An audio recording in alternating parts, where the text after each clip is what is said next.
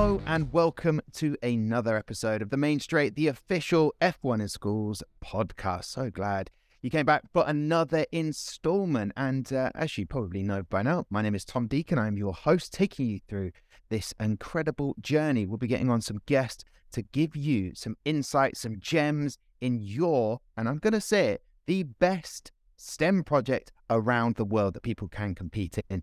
I'll be giving you, and some guests will be giving you some tips to help you on your journey. So, what will be happening in today's podcast? Well, I'll be welcoming the chair of judges, Gary Anderson, to find out all about some exciting regulation changes. Plus, I'll be bringing you the latest news in F1 in schools from around the world. To do that, I'll be welcoming back PDC, aka Max Fernie. So that is all on the way. And if you haven't already done so, make sure you check out our previous podcast. The show was live from the Autosport International in Birmingham, where we hosted the national final. It was incredible. And for the first time ever, we also had a live primary class as well.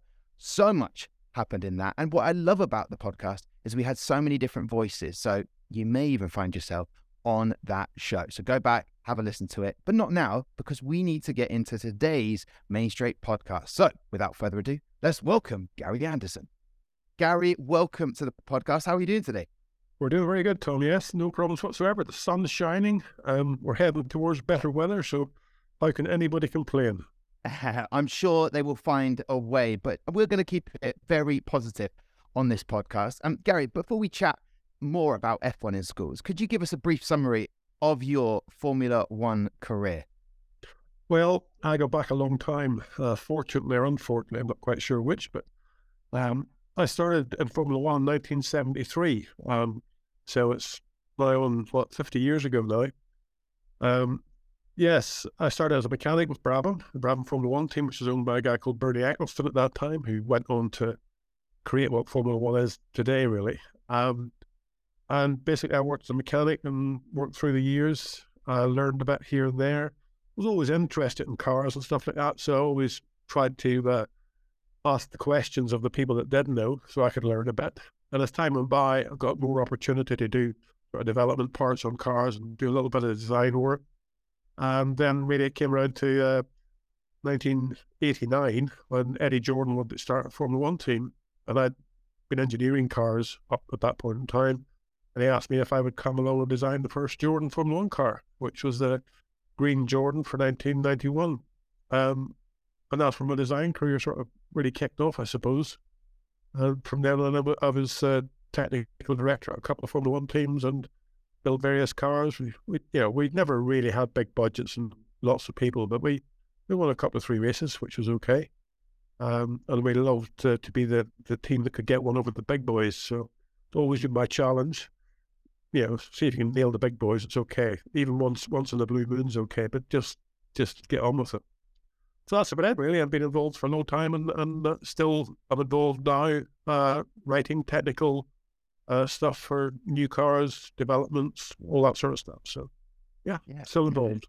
Well, you make it sound incredibly easy, as if it was uh, uh, an absolute breeze, and I imagine the hours that went into beating some of those big boys uh, on on the racetrack, as you say, was just probably incredible moments. But yeah. when we step forward with all that knowledge you have, Gary, how did you hear about F1 in schools, and and how did you then become chair of judges?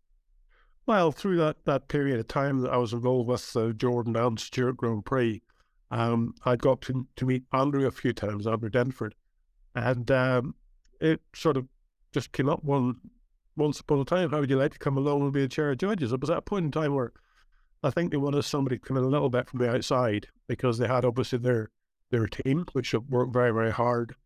Um, but it, it, needed somebody to come in with a sort of more of a clear vision. And Andrew asked me to come in with that to try to bring, um, you know, you know, a, a, sort of good referee, I suppose you might call it, because it's very easy for a, a, a company um, to not really see what's what you see from the outside. So I come in with a sort of clear vision on, on it. And uh, I've been here ever since. I think it was 2010, my first year. So um, yeah, been been at it ever since, and I enjoy it immensely. I enjoy you know the, the students and the, the whole competition. I enjoyed greatly. Yeah, and we can definitely see that. But since knowing you and working with you for a world final, two of those, and a national final, just seeing your work uh, Gary. Always a smile on your face, even when you are under pressure. And so are some of the competitors trying to put the car back together on track so it will race again. Um, but there's always that smile, and, and I suppose that helps you stay calm. 2010 is exactly uh, when you started. What's been your experience of the competition, and how have the students developed their cars over the years? Well, it's it's come on a long way, um, but in reality, you know, so has so has life. So you can't really judge it on that. I mean, you just got to look at the students and the depth they go to now to research and, and build the products that they do. No matter whether it's the fastest car or the or the slowest car, to be honest, it's a huge amount of work goes into it. And I really appreciate the students. I mean, the, the things that I like to do is sit down and talk to them and try to understand where they're coming from and how, how much of an understanding they have of the product they've created. Because one of the things I used to tell my people that used to work for me was you've got to decide before you actually build it whether it's going to be a dishwasher or a washing machine. Can't let it get to the, being finished before you decide which it is. And it's the same way anything you're, you're doing, any any car you're building or whatever, you you know, you need to plan it from the beginning. You need to plan it correctly. And it's really nice to speak to some of these teams and, and find out the planning that went behind it, as opposed to just ending up with a with a creation that you know nothing about. The important thing is to to plan it right from the beginning and uh, and end up with a you know, a product and and and obviously some of those students that chat to you it's just it's a sharing of ideas. I've always been standing next to you while you've been explaining what's been happening on the track when we've got the live shows streaming across the world. And um, just to get that insight and and have that discussion is what you guys seem to absolutely love. Um you mentioned there about um deciding whether you want to make a dishwasher or a washing machine. I think that's a fantastic way of, of putting it and some real gems that you offer the listeners in terms of having a clear plan. Over the years, you will have seen so many designs. Are there any that stand out for you? Well, every year there's there's obviously you know three or four cars where you can see the team has exploited it to the maximum. The thing we we got to remember is that there's a a small group of us at F1 and the schools that contribute towards the regulations, and we keep on year after year sort of dotting the i's and crossing the t's. But then you hand it out to the teams, and you know, we can have 40, 50 teams, all trying to find the grey areas, I suppose you might call it, within those regulations. And uh, my job, whenever I get there as chair of judges, is to make sure that we can scrutiny the cars from what we intended the rules to be. But some team will have found one of those grey areas and then they'll come to us and say, well, no, no, we don't quite agree. We see that this way. And my job was to sort of uh, be the referee between those two, uh, between F1 and schools and the team. And genuinely, if I believe the team has a good argument, could put it to me as you know the reason they did it this way was because of X, Y, Z, then you know I will I will over overrule the regulation. And that's the same as happens in, in the real world of Formula One. You know, we have the FIA policing the regulations, but the teams can come into grey areas. and again, we see that every year. Come in with something that's you know, that little bit different. And it's got to be accepted. You might do away with it for the next year, but you can't throw a team out just because of it. You can appeal to the team's um, competition level, whether they really want to have competition or whether they found someone that's going to uh, blow everybody else away. And, you know, sometimes you appeal to the team to to accept the fact that we don't want to see that in the in the formula. But that again is my job, and that's the job I enjoy sitting down with the teams and talking to them about it and trying to find a, a good resolution makes everybody happy. Yeah, it, it can't be. It can't be easy though, Gary. I mean, in those pressure moments where hours, days, months have gone into into these car designs. But I suppose what you're saying is, as long as they can talk about the reasons why they've done something, and that really helps for having that that plan from day dot can help them articulate why they've done certain things and would help reason with you, I guess. Yes, it is. I mean, that's the important thing, as I said, to, to understand from a team's point of view how they mm, how they got their interpretation of it. Because, again, as I say, there's more of them trying to find solutions to the regulations than there are the people that write the regulations. So, this is what you always expect. But I think it's important that you do respect the fact that the, the guys that are coming up now, the engineers that we're talking to, potential engineers for the future that we're talking to, uh, and team members in general, You know, they are they are our our future. Um, we've got to allow them that, that open door to to exp, exp, exp, uh, express themselves. And if you don't let them express themselves, then later in life, you know, they'll feel hemmed in. So I love to see a solution to a problem. I will argue it to the to, you know to the final degree, but I want the team to argue with me um, and not just accept what I say because that's not correct. You know, as long as they fight, I'm willing to fight with them, and then hopefully the best man will uh, come out at the end of the day and and we'll make the, the right resolution. I I have, you know, and my way, I have no allegiance to F1 in schools or to the teams. I'm I'm the referee in the middle of the two, and, and I enjoy that. The World Finals is is what I do it for, and it's it's quite important to me that. I'm just jotting that that fact down. There's only one Gary Anderson. He's a maverick. Uh, get him on board as quick as possible. And um, before I get to a, a very exciting uh, development, I, I want to talk to you about Gary. Um, a few fi- World Finals again um, ago, we had super glue here, there, and everywhere to make things run smoothly. Uh, do you miss uh, uh for the next World Finals? I mean, are you going to miss having so much super glue that you're going to be hands on with? Um, well, I'm not sure. I think there'll always be super glue.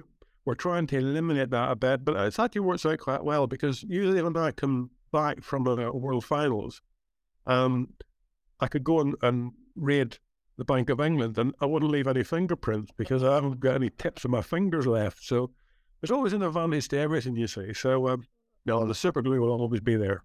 Okay, well, this is good. And uh, just in case anyone was thinking about, don't do what Gary's just suggested in any way, shape, or form. Uh, Gary, there, there are other thanks to them as well. Yeah, of course, of course, of course. Uh, Gary, um, all right, I hear uh, we're going to see some significant changes uh, to the look of cars this year. Could you let us know what your thinking was behind the changes and their relevance to the real world of F1?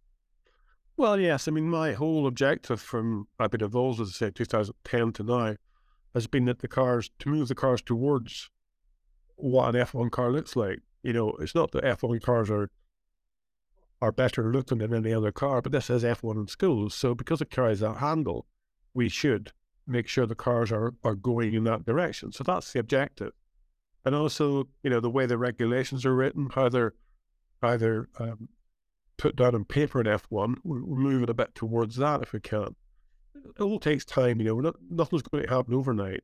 But every year for the World Finals, we try to take that little step that becomes a different challenge to the to the students and the engineers that are doing it. Because if you have the same every year, then you know there's hand me downs that come along we want to change that so that people have to think about what they're building for the next year from a sort of clean sheet of paper as such.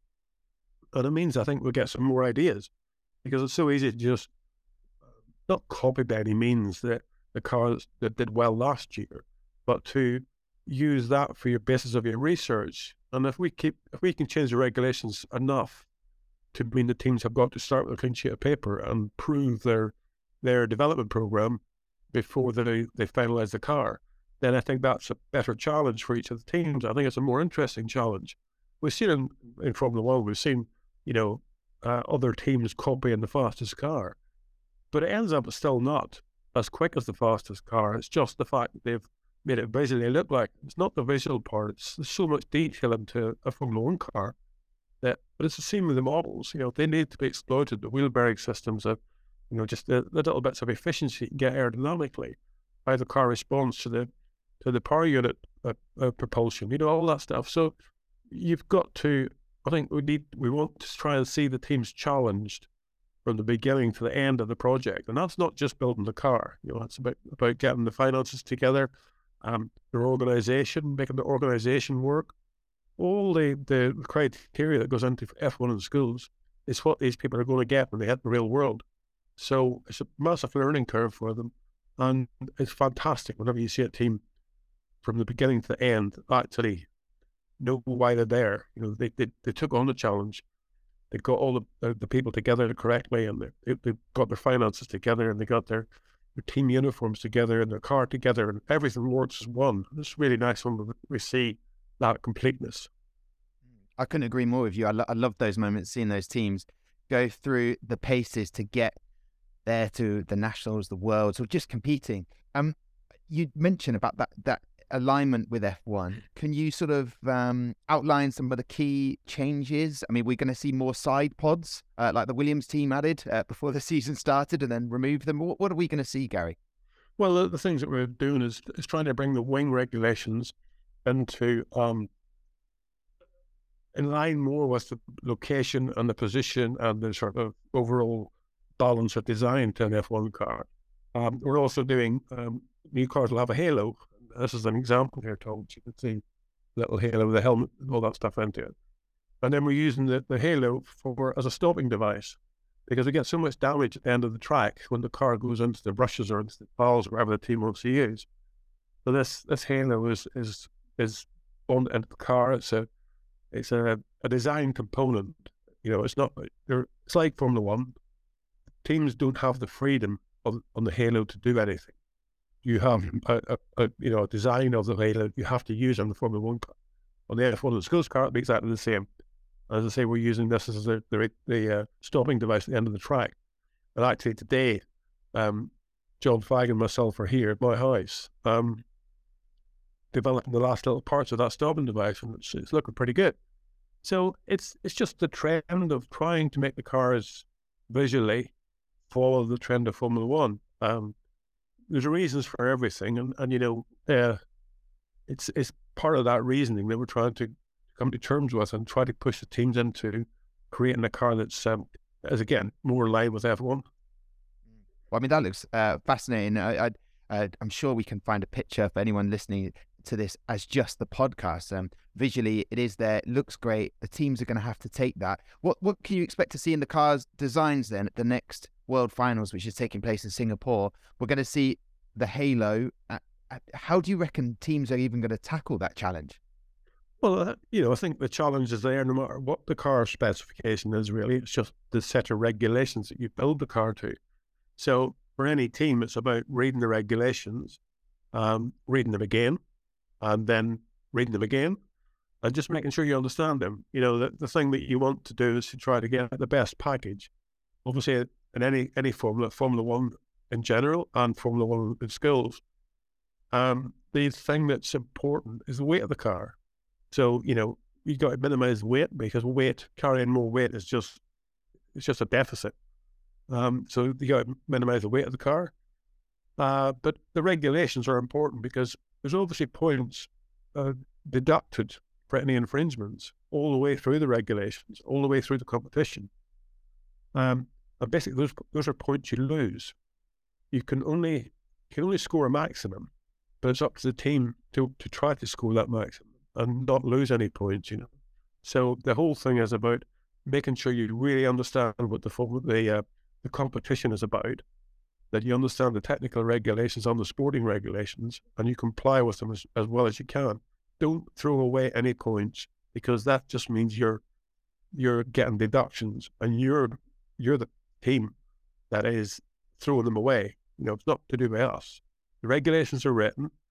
Uh, they're not too complicated to understand. We do have a process for um, for sending in re- um, requests for clarity. And just if you have any clarifications required, please do that because we're only too happy to supply those clarifications. That is amazing, Gary. Just writing those points down. That's what we like on the main straight. Those little gems of advice that teams can use, those little tidbits that just allow them to maximize, read the regulations again and again and again. Yeah. Don't throw away points. And if you're not sure of something, get that clarification. Those are brilliant. I mean, that was going to be my last question, Gary. Any final tips? So uh, I'll ask you this then: the World Finals in Singapore. Looking forward to that, Gary. Yes, I mean it's uh, obviously been a tough few years with with COVID all around the world, um, and we've we've done I think a pretty good job at keeping it alive and keeping it going and making sure the teams could participate. And we've ended up with a, you know, a winner and a loser as you do every year. And but it, to see all the teams in Singapore and the competition having a fresh new lift, I think is very good to end this this pandemic that the world has had, and to try and just get on to the next stage of life. And with a slightly revised visual uh, look of the cars, uh, and the team's all there again. It's it's going to be a very very interesting weekend.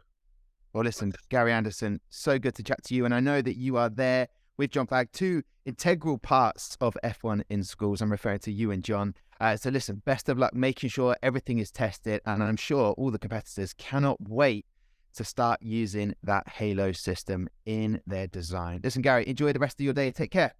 Okay, Tom, thank you. Well, I think you'll agree that was so insightful to talk to Gary Anderson, uh, the chair of judges. Um, now, he did mention a few regulation changes, and I thought with this podcast today, with this show, we should get on the head of international operations. That man is Nelson Vale, and he's here with me now. Nelson, uh, this is an absolute surprise and a real treat to have you on the podcast. But I will say this this is not your first time. You were just on the episode of the Autosport International, the national finals. So this is actually a welcome back. How are you, Nelson? I'm very good, Tom. Thank you for having me again. uh, I, I, was hoping actually that one day I would have my own my own episode just about my advantage with F1 in schools, but that can be done at a later stage. I'm looking over at our wall chart at the moment, um, and it is coming up. So actually, I don't want to ask all my questions now, but first off, Nelson, yeah. uh, head of international operations. Uh, for anyone not sure what that involves, what, what does it involve, Nelson? Well, basically, Tom, I help the delivery of the challenge uh, globally, and and that means that I need to make sure that all of our international partners are um, basically hosting F1 schools events in the same way that we host them in HQ, and and that goes from making sure that we are aligned in any way, from how we do registrations to safeguarding procedures with students to the very basics of rules and regulations. So yeah, just making sure that we are um, making the competition grow around the world and that many more countries are able to join. Yeah, I'm so excited. Actually, the uh, F1 in Schools news is coming up. Uh, Max will be bringing us that very shortly. And I always get excited about another nation joining us on, on this incredible STEM project and challenge. Um, you've been involved since 2004, Nelson. So you've seen many regulation changes happen over those years. Uh, anything stand out for you in terms of tips and ideas for, for our participants to make sure they remember when they're competing? Well, Tom, I mean, I've been, I've been, I think, on all sides of the competition as a teacher, supervising a team, as the the local ICC when I was coordinating activities back in Portugal, and now I have this immense uh, pleasure of being helping the team in in HQ, uh, making sure that the regulations fit everyone. And you know, being on the other side, I have to say that it's always very special when we hear that that email coming in through the inbox with new regulations because the excitement of that is what are we going to be challenged to do now? And that's what I think the students feel all around the world. And, you know, in my personal opinion, I think that uh, some of the teams were feeling too comfortable with the regulations now because they were kind of a little bit due to the pandemic where we had to stabilize them a little bit. So it's been two, three years without a, ma- a, major kind of curveball or additional uh, challenge. So, you know, I'm very excited on how the teams are going to look at the regulations worldwide. So, a curveball, that's what we're calling it. Guys, listen up. There's a curveball happening. Now, I know those rules will be released imminently and people will be able to get excited about them. I'm sure they'll be daunted. Actually, Nelson, how do you think these regulations are going to be received internationally? I think they're going to be received very well. Um, you know, regardless of the changes that we do in the regulations, our students are, are absolutely amazing. The, the regulations kind of create a mindset uh, uh, on their work that this is what I can do, this is what I cannot do. I need to follow the regulations to be in order to not receive penalties. I mean, this is really preparing them for the real world while they're just having fun in school. Uh, but the level of standard that they deliver every single time that's that's remarkable. Now yes we may have one curveball or two or three uh, and like gary says the car we're, we're, we're trying for the car to be more f1ish you're going to look at the F1 Schools car, and you know, just with the halo, it's going to look way more F1 and make and make that connection. Um, you know, it's it's the students are always going to have questions in terms of what I can do, what I cannot do. You know, what I always say to the students that initially query me in terms of regulations, the, does it say that you cannot do something? The question that you're asking, does it say that you can't? And, you know, that's that's kind of you know sometimes they just go, oh, do, do, do I comply with this regulation? you know, they will have processes to verify that. They will have gauges and measuring tools like calipers and height gauges and and scales. But in the end, that question of will I pass, that's up to the judges. But can you bend the boundary? Can you go that extra mile to get that that advantage in terms of the competition facing the other teams? what does the rule say? Does it say that you can't, or can you explore one of the regulations? And knowing in the end, the rules committee and above all Gary Anderson will be there with his with his big heart and open mind, uh, but always wanting to be fair for every single team. I, I love that big heart and open mind. That definitely summarizes Gary Anderson. Uh, not a menacing person to look at him in that way, any way, shape, or form if you understand, you've read those rules, you can justify the reason why you've done certain things, and you've worked within that framework, then he is going to be able to negotiate those things. And and as you say, Nelson, does it say I can't do that? That's a that's a brilliant tip there. And you know the other the other tip that sometimes you know Gary was pushing this, saying read the regulations, and then when you finish, read them again and again because you really need to be on top of your game in order not to miss anything. It's so easy to kind of forget to check something and then oh how did I how did I miss this this this this uh, regulation here or there. But regulations when you're not completely focused may have a hefty consequence. And so you don't want penalties, you want to get top marks and in the end read the regulations because the scorecards are there so we're talking about the technical side, but it also applies to the rest of the competition categories. If it's the verbal presentation or engineering or project management, the scorecards dictate what the judges are looking for. So students around the world, that's your tip there. Look at those KPIs on, on the scorecards and just do your best. Hey, Nelson, it's so lovely to chat to you. And I think everyone listening will be saying, when are we getting Nelson on again to give us more tips like that? Nelson, so good to chat to you. And, and these new regulation changes uh, coming out uh, very soon or imminently. I, I can't wait for that. And I'm sure people are going to be very excited. Thank you, Tom. No, it was a pleasure again being here with you. And yeah, let's hope that everyone gets excited with the 2023 regulations coming out very soon. So, how about that? Two stunning guests on one show. I know I only said to you we'd be having Gary Anderson on, but I've also brought you Nelson Vale. Right. I feel very chuffed with that, but I'm going to be more chuffed when we find out the latest F1 in Schools news from PDC. He's the producer, director, and co host. It's Max Fernie. Welcome back to the show, Max. A lot to get into in the F1 in Schools news, I'm sure. There is. There's a lot of news that has uh, been happening over the past month. Uh, are, you, are, you, happy to have the host privileges back? I've took. You've got the mic back now. I did for nationals. I don't mind it. There's a lot of pressure being the host, but you know what? I found out that I will be heading to Singapore to host the World Finals. I'm already excited about that, and I'm sure we talk about it at some point. But yes, it's great to have you back because you provide the latest news. And how good was the national finals in Birmingham, Max? Well, I was just about to say you've stolen some of the news off me there. You've announced Singapore. What? You've you've stolen my news, but uh, oh, the national finals was great. It went really smoothly and it was just super exciting to have an in-person uh, nationals. Yeah, it was indeed. Um, can you remind us of those uh, very successful teams that finished in first, second, and third for the professional and development class, and to everyone who competed, such a good uh, competition. Of course, I can. Uh, so for the UK national finals, we had uh, the pro class, which was Eclipse in first place, Honeycomb Racing in second, and Imperium in third. We then had the dev class, uh, which was CHS Lightning, were our development champions.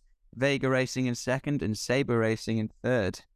Okay, fantastic stuff from all of the teams. So good to chat to them. Uh, if you do get a chance, go to the F1 in Schools YouTube page and watch back some of the pit displays. I did an interview with every single team, and it might inspire you with a few ideas. So those are all of the winners, uh, Max. And there's not the it's not the only competition that's been going on around the world, is it? You'd be correct in saying that. So uh, same week we had Malaysia, who had their national finals. Uh, so the winners of the professional class was Nova.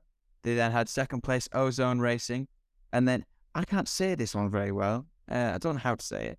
Regettus, I think.